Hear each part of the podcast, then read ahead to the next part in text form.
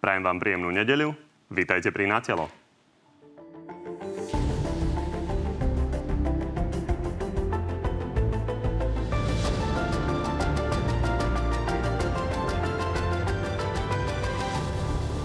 Vláda neúspešne bojuje s pandémiou a zomiera na ňu 100 ľudí denne. Richard Sulík prišiel s tým, že to vyrieši zmena na poste ministra zdravotníctva. Zaňho. Som ochotný sa obetovať. Normálne to berte ako obeť.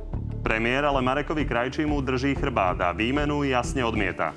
Potom, ako to Richard Sulík vyslovil, tak ja som sa ho opýtal, že či to je zlý vtip. O vyvodzovaní zodpovednosti ale už hovorí nielen SAS či opozícia, ale aj prezidentka.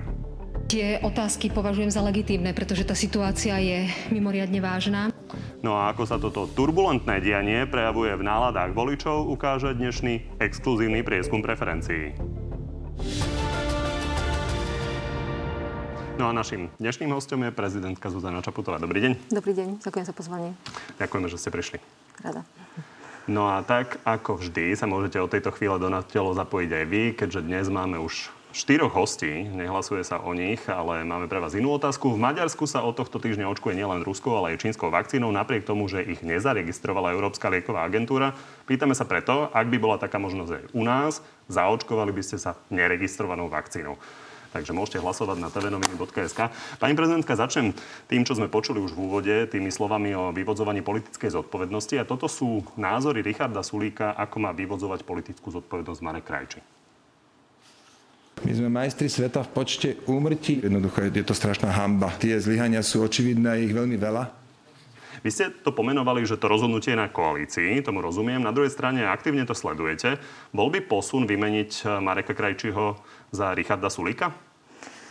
Ja chcem predovšetkým povedať, že tá situácia, ako aj odznelo v tej dokrutke, že sme majstri na prvom mieste z hľadiska počtu úmrtí, a dokonca aj z hľadiska počtu hospitalizácií, že je to naozaj veľmi závažná informácia. Znamená to, že vlastne každý deň v každej jednej rodine zomrie nejaký príbuzný, pokiaľ ide o 100 ľudí alebo 100 rodín. Každý deň zomrie okolo 100 ľudí predčasne. A mne sa žiada v tejto súvislosti povedať, že ma to ľudsky nesmierne mrzí, že sme to v tomto zmysle nezvládli najlepšie a žiada sa mi povedať ľuďom prepáčte. Hoci nemám žiadne priame právomoci, aby som o kríze a pandemickej kríze rozhodovala alebo aby som ju riadila, je na mieste povedať prepáčte. Zároveň je na mieste pozrieť sa dopredu, ako ďalej. A ja som aj, asi sa k tomu ešte dostaneme, stretla sa s 2 najvyššími ústavnými činiteľmi, aby som sa jednak dozvedela, ako oni vnímajú tú situáciu, ako vnímam ja. A hovorili sme aj o vyvodzovaní politickej zodpovednosti a aj o nevyhnutnosti sebereflexie. No a nemá zmysel robiť výmenu pre výmenu, takže otázka je, že koho si tam predstavujete, keby ste mohli k tomu vysloviť svoj názor. Richard Sulík hovorí o sebe, že je dobrý manažér. Predstavujete si tam skôr teda politika alebo skôr odborníka, nestraníka? Ako ste správne povedali, ja som túto otázku, pokiaľ ide o vyvodenie politickej zodpovednosti, čo považujem za správny krok, nechala na vládu, pokiaľ ide o to, kto by mal za to vyvodiť politickú zodpovednosť. Samozrejme, ponúka sa ministerstvo zdravotníctva a tu chcem povedať, že ja si prácu ministra Krajčího vážim. Mám s ním dobrý, korektný, profesionálny vzťah, ale myslím si, že je na mieste ukázať v istom zmysle gesto. Ja som sa s ním stretla prednedávnom na rokovaní v paláci, lebo naozaj ten náš kontakt pracovný je vlastne takmer permanentný. A môžem povedať, že unavenejšieho človeka som už dávno nestretla. Znamená to, že ten rezort, ktorý je najviac skúšaný za ten takmer rok v pandémii, potrebuje nový impuls, nový reštart. Ale máte pravdu v jednom a rovnako som to povedala aj premiérovi a predstavi parlamentu. Ak by aj nastala zmena na poste ministra zdravotníctva, ono to nestačí. Pretože to, čomu čelíme, sú chyby aj v komunikácii, v manažmente, čelíme hádkam v koalícii a to samozrejme nesúvisí iba s výmenou na poste ministra zdravotníctva. Pokiaľ ide o to, kto by to mal byť iný, to už je absolútne v kompetencii koaličných strán. Takže na to, či by bol Richard Sulík posunom, mi asi neodpoviete. Viete čo, ja to považujem na teraz za úplne irelevantné, pretože videla som postoj ostatných koaličných partnerov, ktorí túto otázku ani nezvažujú, takže by to bola z mojej strany úplne teoretická zbytočná úvaha. No poďme sa pozrieť, čo teda okrem Richarda Sulíka hovorí opozícia, tá ide ešte oveľa ďalej. Peter Pellegrini vás vyzval, aby ste urobili toto.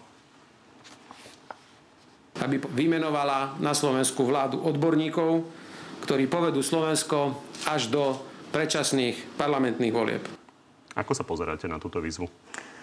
Predovšetkým tá výzva mala svoju prvú časť a to je dôležité aj ľuďom vysvetliť a povedať, že žiadnu úradnícku vládu ja nemôžem zostaviť, ak nie je splnený ústavný predpoklad, ktorý znamená, že táto vláda by skončila buď zo svojho vlastného rozhodnutia alebo na základe rozhodnutia parlamentu. Žiada sa mi zároveň dodať, často ma ľudia oslovujú, aby som vymenila ministra, aby som odvolala ministra, odvolala premiéra, vymenila vládu. Nemám takúto právomoc, to musím znova zopakovať. A takisto aj požiadavka pána Pellegriniho bola v nadväznosti na to, že v prípade, ak by skončila táto vláda, aby som vymenovala úradnícku vládu. No a ten základný predpoklad nie je splnený. Čiže áno, postavím sa čelom k svojej ústavnej právomoci v prípade, ak by taký predpoklad tu nastal a nebolo by možná iná alternatíva. No, aby tomu definitívne rozumeli všetci občania, ktorí nemajú za koníček ústavné právo, takže v prípade, že má vláda väčšinu, v parlamente je stabilný počet poslancov, tak od vás nemajú očakávať nič iné ako kritiku prípadných opatrení. Nemáte možnosť urobiť nič. Je to presne takto, hoci som tomu neustále vyzývaná na škále od prozieb až po výhražky, aby som odvolala vládu, odvolala ministra, odvolala premiéra, podobne. Naozaj nemám takúto právomoc. Moje miesto alebo môj krok prichádza do úvahy až potom, ako vláda skončí, či už z vlastného rozhodnutia alebo rozhodnutia parlamentu. No a aj tá kritika prekáža premiérovi. On pred malou chvíľou v teatri povedal, že mu nemáte posielať odkazy cez médiá. Asi narážal na tú tlačovú konferenciu, na ktorej odzneli aj tie slová o politickej zodpovednosti. Máte pocit, že ste to nejako prehnali v tej kritike? Nemám tento pocit a pokiaľ ide o komunikáciu o partneroch v politickom priestore, ja si rada nechám poradiť, ale určite nie od pána premiéra, pretože všetko, čo som mu adresovala, bolo predtým oznámené na stretnutiach s ním. Ja som sa v decembri vyjadrila na jeho adresu nie osobne kriticky, ale celkom pragmaticky, aby zvážil, aby manažovanie krízy odovzdal niekomu inému. V januári som hovorila o tom, že je potrebná zmena politickej kultúry. Hovorím to trvalo, či na stretnutiach medzi štyrmi očami, alebo verejne k verejnosti, pretože to považujem za nevyhnutné. Poďme na tie opatrenia. Rokuje sa o tom, aké budú prijaté. Hospodárske noviny, ale ako prvé priniesli prehľad toho, čo premiér potvrdil v podstate, že do veľkej miery vláda o tom diskutuje.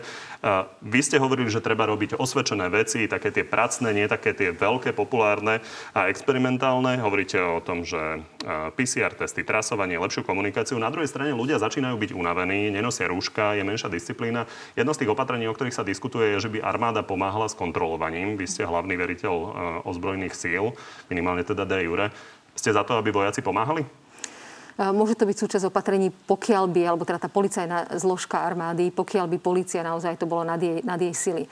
My sa teraz bavíme o rôznej sade opatrení. Niečo bolo už aj medializované, pretože vedci teraz 4 dní zasadali a priniesli nejakú sadu návrhov. Nie je to ešte oficiálne vonku, nie je to materiál schválený vládou. V každom prípade mnohé z tých krokov veľmi vítam. Sú to veci, o ktorých tu mesiace počúvame, najmä zo strany vedeckej obce. Sú to tie drobné, nenápadné kroky, ktoré treba už konečne robiť a robiť ich hlavne poctivo. Menej experimentovať s niečím, čo máme jediný na svete. Ja sa pýtam, že prečo až teraz? To je druhá časť toho, že je tu sada opatrení, ktoré sú dobré, ale áno, dajme sa dokopy a poďme dodržiavať aspoň toto. Dovolím si ešte možno zareagovať v súvislosti s tou kritikou vlády. Viete, je to tak, že ja mám niekedy pocit, keď sa tu vyjadrí kritický názor voči tejto vláde, ako keby ona bola obeťou, alebo jednotliví predstavitelia vlády boli obeťou. Ale obete ležia na cintorínoch. My sme prekročili hranicu 7 000 mŕtvych. Obete ležia v nemocniciach v zúfalom stave. A ako keby tá vláda to nevidela. Niekedy mám pocit, že keď sa s nimi rozprávam o tom, s niektorými predstaviteľmi, samozrejme nemôžem paušalizovať, že tú situáciu vnímajú jednoducho inak než bežní občania. My sme pred rokom, dnes je to plus minus rok, čo sme si volili zmenu. Máme tu zmenenú politickú garnitúru a mám pocit, že niekedy najväčším nepriateľom tejto vlády, ktorá chcela byť tou zmenou, sú kroky niektorých jej predstaviteľov. Pritom tá kritika častokrát je iba zúfalou snahou na vylepšenie tej situácie. To je celé. Obete sú niekde inde, nie vo vláde. Čo sa týka konkrétne podpory toho opatrenia, v prípade, že budú vojaci teda pomáhať, budete za? Zatiaľ na to nevidím dôvod a moja právomoc sa uplatňuje naozaj iba v takom veľmi úzkom vymedzení podľa ústavného zákona. Bolo to takisto predmetom debaty, keď bolo plošné testovanie. Naozaj musí nastať isté zákonom predvídané okolnosti, kedy sa uplatňuje môj podpis a moje rozhodnutie. Čiže naozaj aj táto právomoc by bola na teraz mimo mňa. Poďme sa pozrieť na inú vec, o ktorej sa hovorí. Antigenové testovanie by sa malo teda nejakým spôsobom zmeniť. Vy ste povedali, že je tam veľmi dôležitá psychológia v tomto kontexte, že antigenové testovanie u niektorých ľudí môže navodzovať teda pocit nejakého falošného zdravia. Uvažuje sa o domácich antigénových samotestoch. Toto by pomohlo? Zrejme áno. Ja som, keď som komunikovala tú tému antigénového testovania, plošného testovania, ktoré tu v podstate v istej podobe máme dodnes, pokiaľ potrebujeme k presunom niekam modrý papierik. Bolo to takisto na základe stretnutia s odborníkmi, ktorí hovorili, že jednak sa nám zvyšuje mobilita a jednak to má psychologický dopad na zmenu správania ľudí, pretože 7 dní platný modrý papierik dáva pocit, možno pre niektorých pocit zdravia a uvoľňuje tú disciplínu. Takže z tohto hľadiska domáce testovanie, samozrejme testovanie má byť súčasťou stratégie, ale musíme si dať pozor na to, aký efekt na tvrdý lockdown, ktorý sme tu chceli od začiatku januára mať, má aj plošné testovanie. Hovoríte o psychológii, neobávate sa, že by ľudia klamali pri tom testovaní, keďže sa budú testovať sami?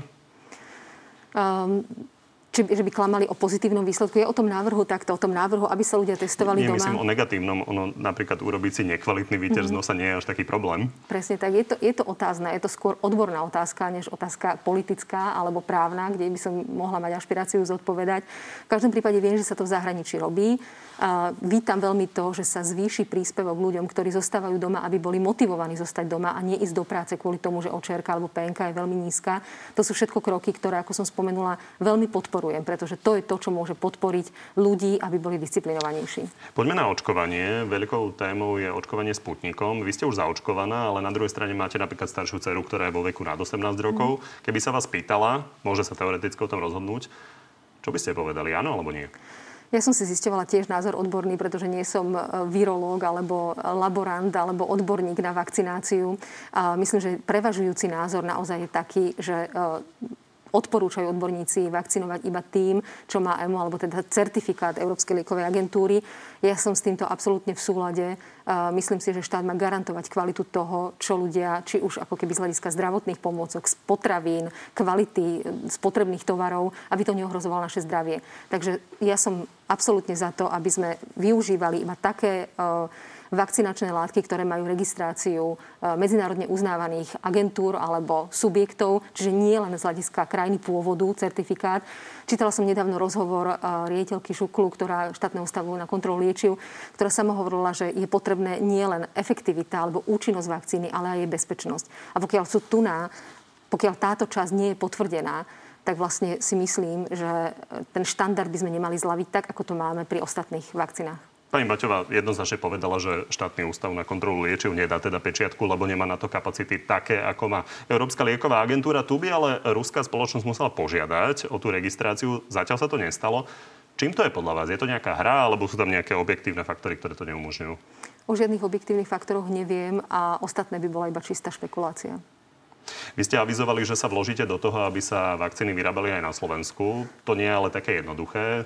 Imuna Šariské Michalany avizovala, že ak by mala spustiť tú výrobu vakcín, tak by to bolo najskôr o 6, možno 9 mesiacov a to ešte nie je dohodnutá. Takže priznávate, že toto nie je reálne skôr ako na budúci rok. Tá úvaha ani nebola taká, že keď začneme vyrábať vakcíny na Slovensku, bude to otázka niekoľkých týždňov, že sa to začne vyrábať na Slovensku a budeme mať na Slovensku teraz dostatok vakcín. Tá úvaha bola taká, že tu máme skúsenosť, máme šikovných ľudí, máme isté voľné kapacity. Áno, bolo by treba investovať do kvality tých zariadení alebo tých laboratórií, pričom Európska komisia má na toto vyčlenené balík peňazí, potom ako som telefonovala s eurokomisárom, ale je to z hľadiska stratégie a budúcnosti veľmi dobrá investícia, aby sme sa orientovali týmto smerom. Vy ste povedali, že sa chcete osobne do toho vložiť, takže nejakým spôsobom ste sa pohli už v tomto?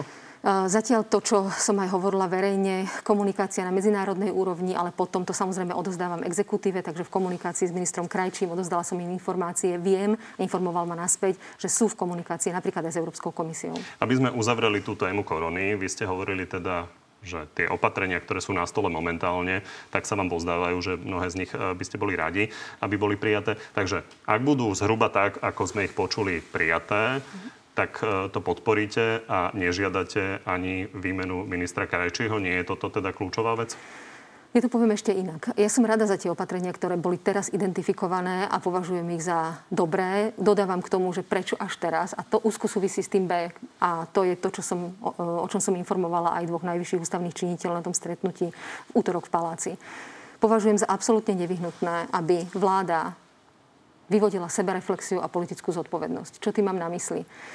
Tu nie je problém iba so sadou opatrení a o tom, či tu zaberie jedno alebo druhé opatrenie viac alebo menej. My čelíme chaosu v manažmente, my čelíme nie veľmi kvalitnej komunikácii, na ktorú upozorňujú či už koaliční alebo opoziční partneri. Toto je stále problém. Tu sa žiadna zmena na tomto poli ako keby nedeje. Ako keby vláda nevysiela signál ľuďom, že ten problém vníma. Ja si preto nemyslím, že iba výmena ministra Krajčího by stačila. Ja si myslím, že vláda musí urobiť aj iné kroky, aby ukázala ľuďom, že nie je otrhnutá od reality. Že tu máme obrovský problém. Sme preboha prví na svete v počte úmrtí na 1 000 000 obyvateľov. A ako keby tú situáciu takto závažne nevyhodnocujú všetci členovia vlády. A toto je kľúčové. Dať signál ľuďom, že vidíme, že ten problém je veľký. A odteraz pôjdeme iným spôsobom. V každom prípade tlačiť na výmenu premiéra sa nechystáte? Premiér a táto vláda má plnú legitimitu, ústavnú väčšinu v parlamente. Samozrejme, je to jedna z otázok. O tom sme sa aj bavili, či už s jednotlivými predstaviteľmi koalície. Je to predmetom akýchkoľvek diskusí, úvah, komentárov. Je to legitímna otázka. Ale je toto naozaj na rozhodnutí vládnej väčšiny. Odkazujete na svoje právomoci. Presne tak. Poďme na iné témy, aby sme sa rozprávali aj o nich. Poďme na spravodlivosť. A toto je o jej fungovaní momentálnom, povedal Robert Fico.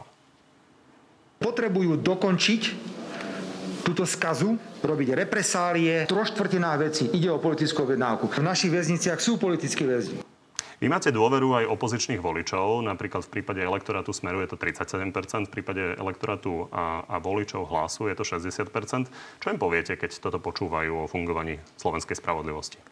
Ja sa s takýmto hodnotením vôbec nestotožňujem a považujem to za pomerne nešťastné, keď takýmto spôsobom je podrývaná dôvera v spravodlivosť alebo v justičné orgány. Treba si pripomenúť, že o väzbe ako inštitúte počas vyšetrovania nerozhodne vyšetrovateľ, policajt niekde na okresnom oddelení policajného zboru. Na návrh prokurátora o tom rozhoduje súd. Veľakrát je to preverené ešte v odvolacom konaní, čiže vo výsledku koná často najvyšší súd. Nemám dôvod pochybovať o tom, že väzobné stíhania, ktoré sú momentálne vykonávané, sú vykonávané v súlade so zákonom.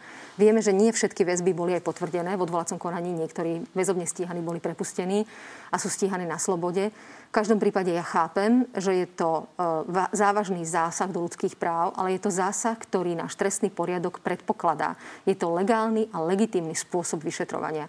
Nevidím tam už vôbec spojenie. Politický väzni mi príde absolútne nevhodné. Politickým väzňom bol pre mňa napríklad Anton Srholec a iní podobní ľudia, ktorí boli stíhaní za slobodu prejavu alebo slobodu vyznania. Takže toto je úplne mimo debatu. Nemám zatiaľ dôvod z toho, čo je vonku, z informácií, ktoré sú aj mne dostupné, to sú medializované informácie, pochybovať o tom, že väzobné stíhania prebiehajú v súlade so zákonom a prípadne, ak je tam už napríklad uplynula lehota nevyhnutná na obmedzenie osobnej slobody, tak tí ľudia naozaj môžu ísť aj von a byť potom stíhaní na slobode. Vy sami ale hovoríte, že kľúčová je dôvera verejnosti v orgány činné v trestnom konaní a koalícia sa rozhodla ísť cestou voľby Daniela Lipšica za špeciálneho prokurátora, ktorý je vnímaný teda ako dlhoročný opozičný politik, dnes koaličný nominant. Má šancu on získať dôveru tej časti verejnosti, ktorá sa teda obáva toho, že sa tu dejú politické procesy? Samozrejme, že tá jeho východisková pozícia je náročnejšia. Zo známych dôvodov, ktoré všetci poznáme, pochádza z politického prostredia. Zároveň všetci vieme, že, alebo teda myslím si, že prevažuje názor, že je to šikovný alebo kvalitný právnik. Hodnotovo nevnímam žiadne ako keby lapsusy, ktoré by boli spojené s jeho kariérou, či už ako politika alebo ako právnika, ale naozaj musí byť mimoriadne pozorný a mimoriadne zdržanlivý, aby sa nedostal do konfliktu záujmov alebo do kolíznej situácie vzhľadom na svoju politickú minulosť. Čo musí urobiť na to, aby presvedčil tú časť verejnosti, ktorá teda volí Hlas či Smer? Ja si myslím, že iba poctivá práca, ktorej výsledkom bude stíhanie všetkých, ktorí stíhaní majú byť bez ohľadu na to, či sú to teoreticky jeho bývalí spolustraníci, alebo či sú to ľudia z opozície, koalície. Jednoducho, ak naozaj preukáže, že špeciálna prokuratúra pod jeho vedením bude trestne stíhať na základe vecných dôkazov a na základe faktov a v súlade so zákonom, to bude asi najlepší spôsob, ako môže obstáť v tej ako keby verejnej kontrole a vysvetliť všetky otázniky nedôvery, ktoré s ním prípadne môžu mať ľudia spojené. Už sme hovorili o Hlase či Smere, ešte sa zastavme pri LSNS, sú známe vaše názory na túto stranu. Na druhej strane tam prichádza k nejakému štiepeniu a odídenci tvrdia, že teda sa chcú zmeniť, že nechcú byť v permanentnej politickej izolácii. Mení to nejakým spôsobom váš pohľad na týchto pánov?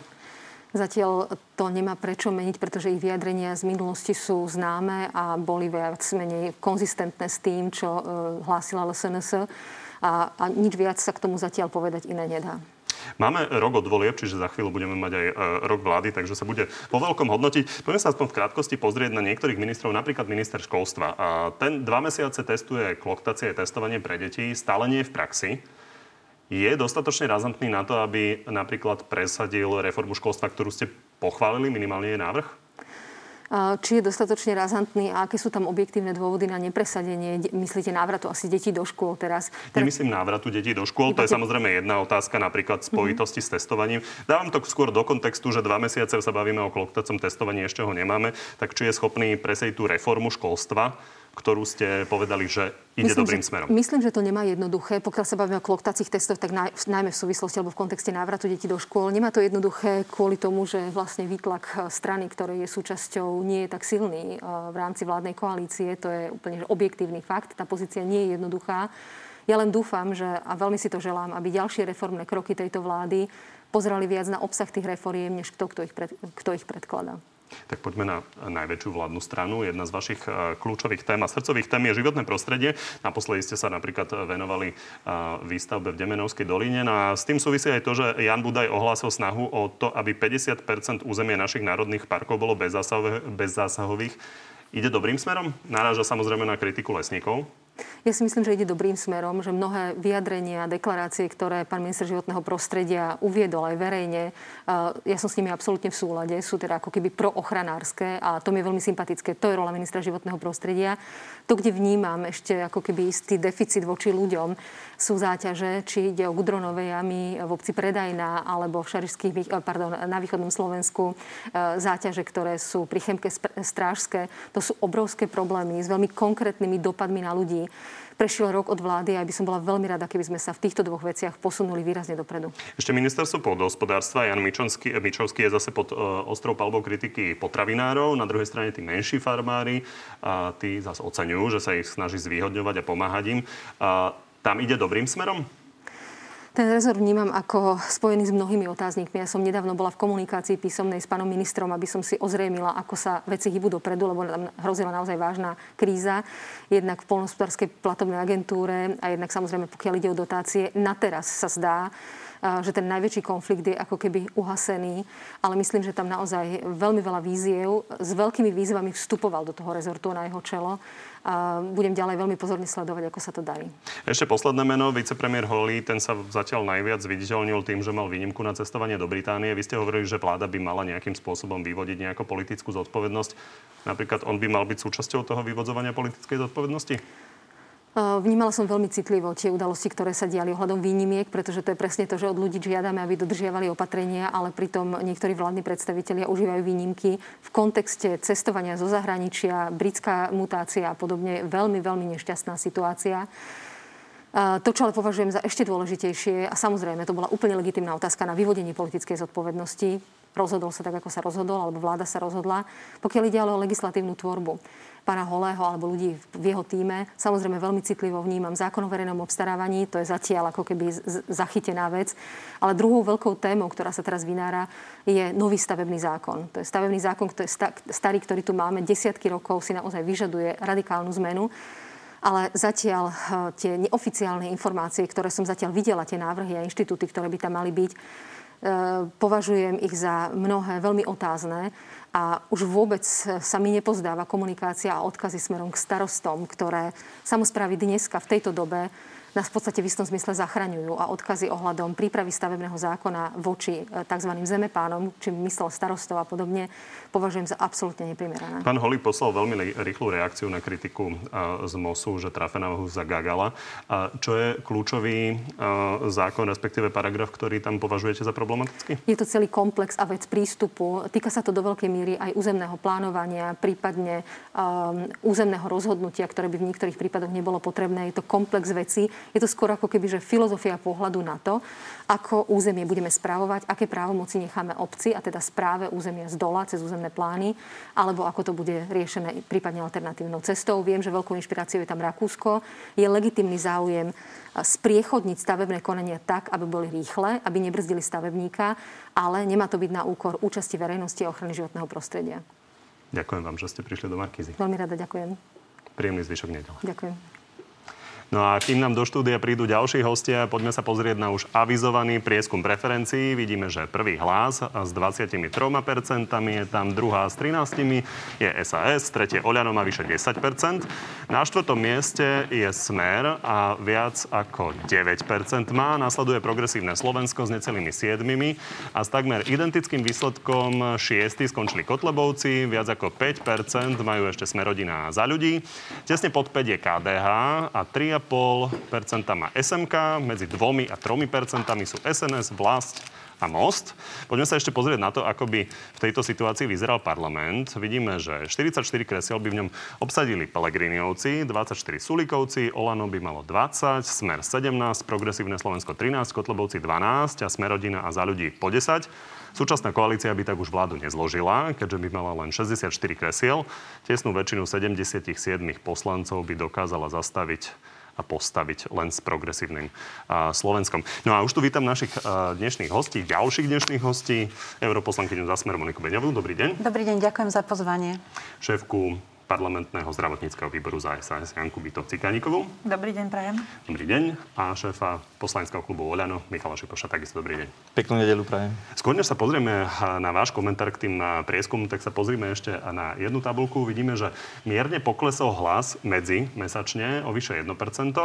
Naopak o percento stúplo Za ľudí, citeľne o 3% padli Kotlebovci, zvyšok parlamentných strán si v zásade drží svoje preferencie. A ešte vysvetlenie k tomu LSNS, ktoré odišli viacerí poslanci a uvažujú o založení vlastnej strany, tak tá v prieskume nebola, tá uvažovaná, ale spontánne jej vyjadrilo podporu, ak by teda vznikla 7,10% voličov. Pani Beňová, začnem možno tým percentom Hlasu, ktoré odišlo, ale vy ste žiadne percento nezískali v Smere, vy máte veľmi podobných voličov. Čím to je? Je to tým tlakom tých neustále zverejňovaných kauz vašich nominantov? Viete čo, ja si skôr myslím, že všetky tieto straty, možno s výnimkou SNS, sú ešte pod úrovňou štatistickej odchýlky, takže ja by som tomu nepripisovala všeobecne až taký veľký význam. A čo sa týka tých percent, no tak proste odišla časť mojich bývalých kolegyň a kolegov, vytvorili si vlastnú stranu a tým pádom sa nielenže rozdelil potenciál, ktorý sme získali po voľbách parlamentných, ale Hlas pravdepodobne získava voličov aj od iných strán, asi koaličných, možno bývalých nevoličov. Neviem to celkom posúdiť, nie som s nimi v takom kontakte. No, v každom prípade dôležité sú aj trendy a treba povedať, že naozaj Smer nejako raketovo nerastie. Takže otázka na tie kauzy. Aktuálne sme sa dozvedeli, že Robert Kaliňák mal vraj informovať Tibora Gašpara, že bude zadržaný. Pamätáme si, že pán Gašpar bol podávať trestné oznámenie. Pred tým zadržaním vraj bol teda už zbalený s taškou. Ako to vnímate? Ja by som k tomu chcela povedať takú jednu, podľa mňa veľmi zásadnú vec, že ja nesúhlasím s tým, akým spôsobom sú na Slovensku zo strany politikov a niekedy aj médií komentované, či už prebiehajúce vyšetrovania, rozhodnutia prokurátorov, rozhodnutia súdov. Je to v rozpore s tým, ako máme delenie moci v štáte. Poviem to na svojom príklade. Ja som predsedničkou jedného výboru v Európskom parlamente, ktorý rozhoduje o pochybeniach poslancov Európskeho parlamentu. Ale ani keď už máme rozhodnutie celého výboru odhlasované, ani keď už predseda parlamentu urobí sankciu, nemôžem komentovať rozhodnutie, ktorého súčasťou hlasovaním som bola aj ja. Nepáči sa mi, že na Slovensku médiá urobia výklad rozhodnutí súdu podľa toho, či s ním súhlasia alebo nesúhlasia. Nemalo by to tak byť.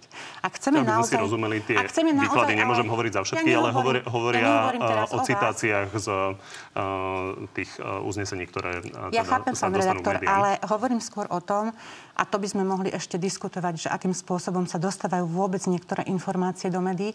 Ale nesúhlasím s tým, a to nejako nechcem zasahovať do právomoci médií a do slobody médií, aby aby tu médiá urobili výklad súdneho rozhodnutia podľa toho, či sa mi ako novinárovi páči, alebo sa mi nepáči. A nemali by sme to robiť ani my, politici. Ja dôverujem vyšetrovateľom, dôverujem prokurátorom a dôverujem súdom, bez ohľadu na to, či sa mi ich rozhodnutie páči alebo nepáči. A toto je nielen kritika do radov politikov, ale ako hovorím, častokrát aj médií, ktoré robia takéto osobné a veľmi subjektívne výklady. To je samozrejme váš osobný názor, áno, ale áno, veľmi ja dobre ste mi nahrali na jednu vec, lebo Robert Fico pri komentovaní toho, že či sa dozvedel pán Gašpar o tom zadržaní od Roberta Kaliňáka, povedal, že nie, ale čo sa týka polície, tak to komentoval tým, že je veľa čestných ľudí, ktorí sa nechcú pozerať na to, čo sa deje. Vy ste kritizovali, nielen vy, ale aj pán Fico, úniky z polície. Čiže aby sme tomu rozumeli, vy rozdeľujete úniky na dobré, presmer a zlé. Nie. Ja som povedala veľmi všeobecne môj názor, ktorý platí na všetko. Na akékoľvek úniky a na akúkoľvek kritiku. Je veľa čestných ľudí, ktorí sa nechcú pozerať na to, čo sa deje, hovorí pán Fico. Na akúkoľvek kritiku. A teraz ja som nepovedala, že myslím túto poslancov za koalíciu. Ja hovorím všeobecne o politikoch a týka sa to aj mojich kolegov. Áno, ale ja sa pýtam na ten výrok. No, na pán výroky pána Fica sa musíte pýtať. Úniky, pokiaľ sú teda v prospech vás. Vždy, keď ma sem pozvete, pýtate sa ma na výroky niekoho iného. Ja vám hovorím svoj názor. Ja tomu rozumiem, ale pán predseda môže mať svoj názor a ja môžem mať svoj názor. Tak to niekedy v politických stranách býva. Samozrejme, môžete to komentovať, ale priložím ešte ďalšiu otázku. Keď sa pozrieme na vaše strany, tak bolo vidieť, že zatiaľ, čo v decembri sa podarilo SAS vystúpať naozaj na vrchol preferenčný, tak teraz už tá nejaká opozícia v koalícii príliš nefunguje a držíte sa na podobných preferenciách. Znamená to, že ten konflikt teda SAS a Oľano už veľmi nepomáha, takže už ustane? No my v prvom rade nie sme opozícia v koalícii, my sme zdravý rozum v koalícii a hovoríme stále to isté, bez ohľadu na to, či nám to prináša preferencia alebo neprináša. My hovoríme veci, ktorým veríme. A ako niekedy sú tie, možno ten vývoj percent a ten pohľad ľudí, možno nejaký čiastočne ovplyvnené aj reakciou pána premiéra na akúkoľvek kritiku, čiže aj kritiku koaličných partnerov, alebo niekedy ani nie kritiku, ale návrh iných riešení.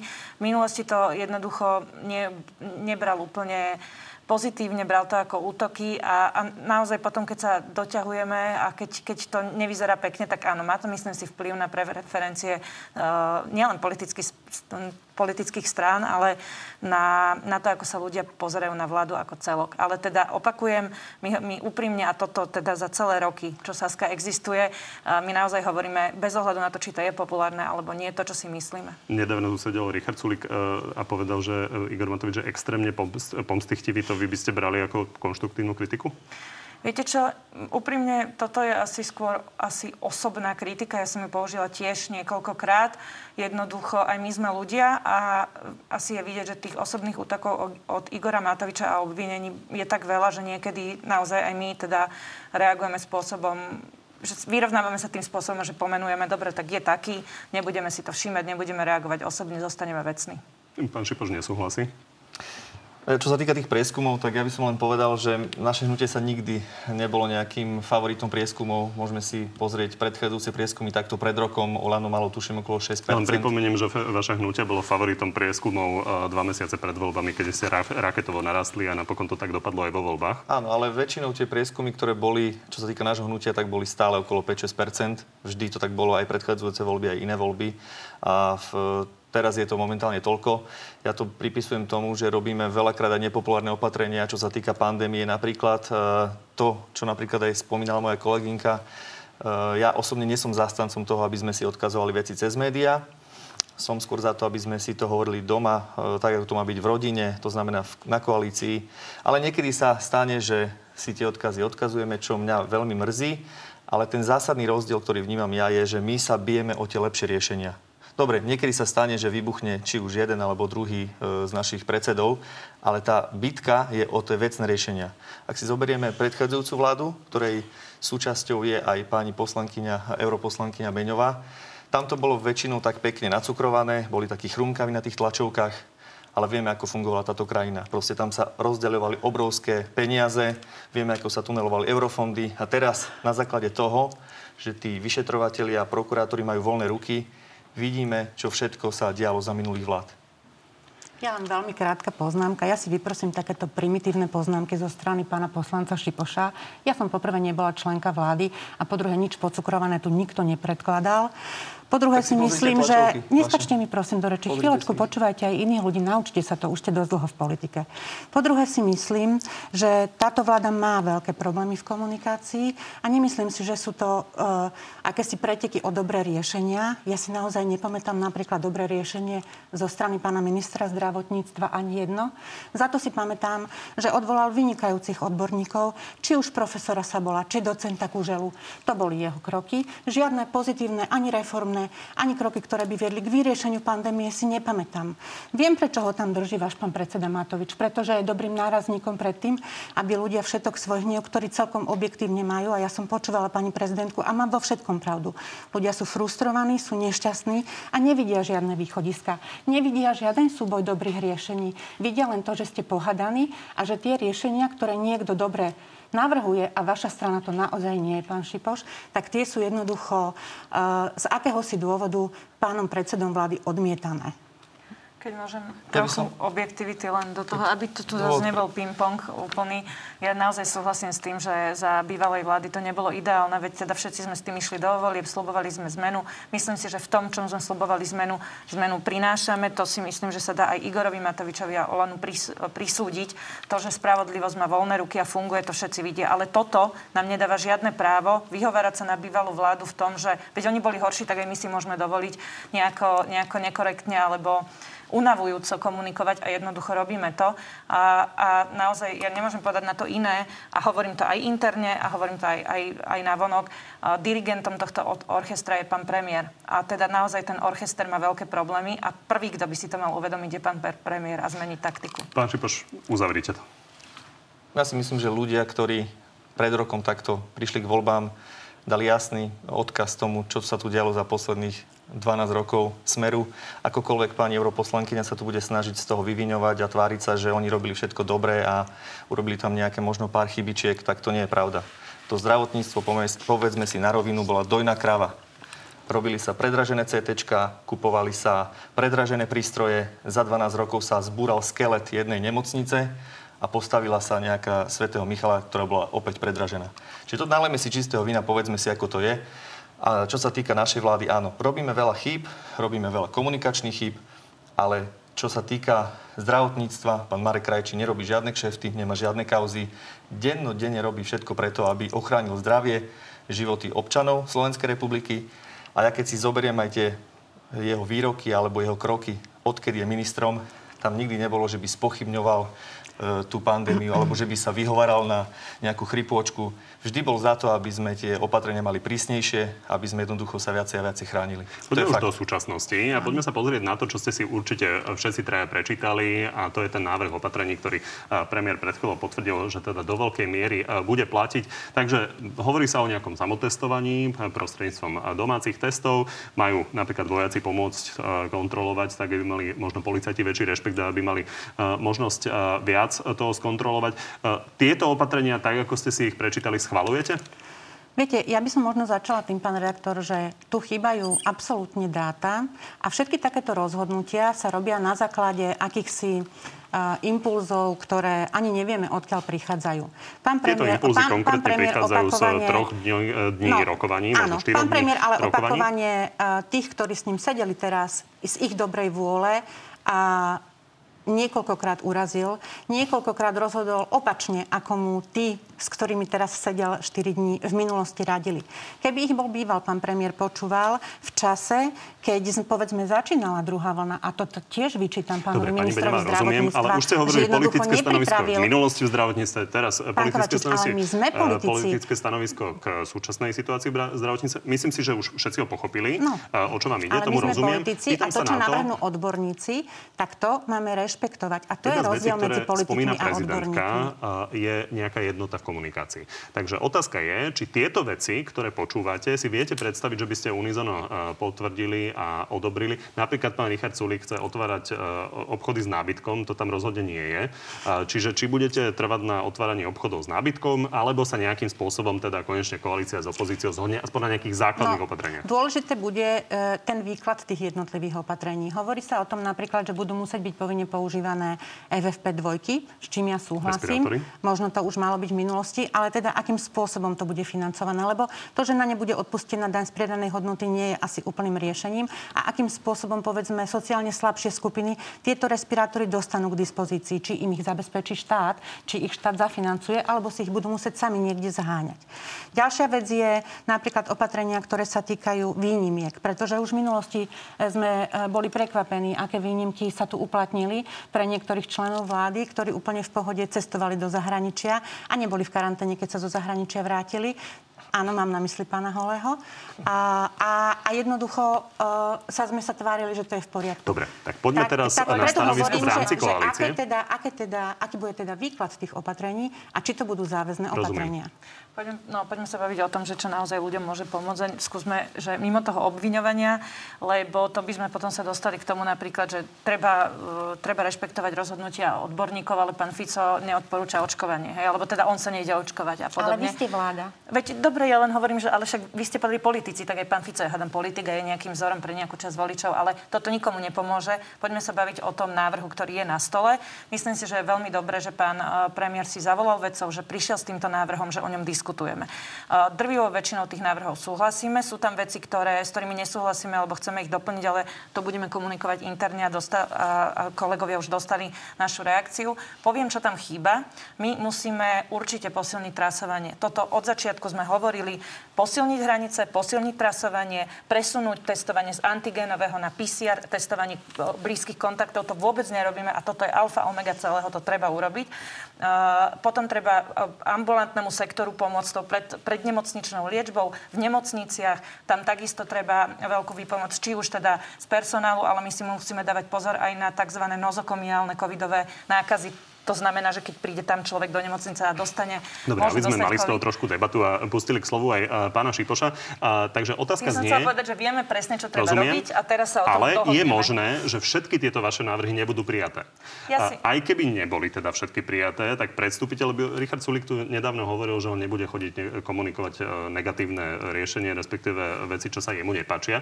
Takže máme očakávať jednotu koalície, že odkomunikujete to, na čo ste sa dokázali dohodnúť spoločne? Záleží na tom, akým spôsobom k nám budú pristupovať partneri. Keď to bude tak, ako to bolo v minulosti, že na základe čísel a moci si rozhodnú o veciach, ktoré nie sú argumentami podložené, neviem, pretože to stretnutie je 14:30 dnes, ale ja si myslím a som presvedčená na základe tej diskusie, ktorá teraz prebieha a tých podkladov, ktoré sme dostali, že je tu naozaj snaha dohodnúť sa vecne a odborne na základe argumentov, nie na základe čísel a množstva členov vlády. Pán Šipoš, ako to dopadne? Ja si myslím, že je veľmi dobré, že pán premiér zvolal všetkých odborníkov, aj tí, čo mali iné názory, tí, čo mali možno názory iné, ktoré mala pandemická komisia. To znamená, vítam, že to stretnutie prebehlo, že sa stretli za okrúhlym stolom a teraz práve potrebujeme tú jednotu. Sme vo veľmi ťažkej situácii, spolu s Českou republikou vnímame, že veľa ľudí máme na lôžkach, veľa ľudí nám zomiera.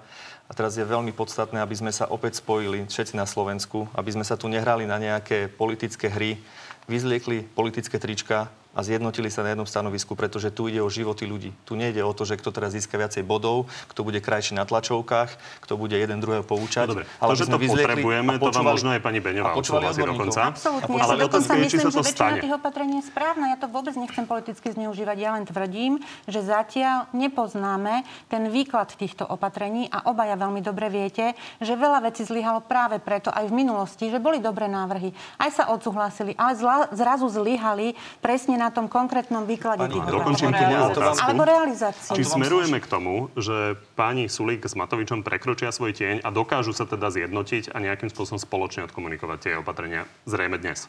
Ja pevne verím, že áno a podľa mňa premiér robí všetko preto, aby to spoločné riešenie, ktoré navrhujú odborníci, sme spoločne schválili a tú situáciu na Slovensku ukludnili, respektíve, aby sme pomohli vyviesť Slovensko z tejto pandémie. Dotkneme sa ešte očkovania. Vy ste sa angažovali v tom, že ste vo výbore teda sledovali výpovede jednotlivých výrobcov.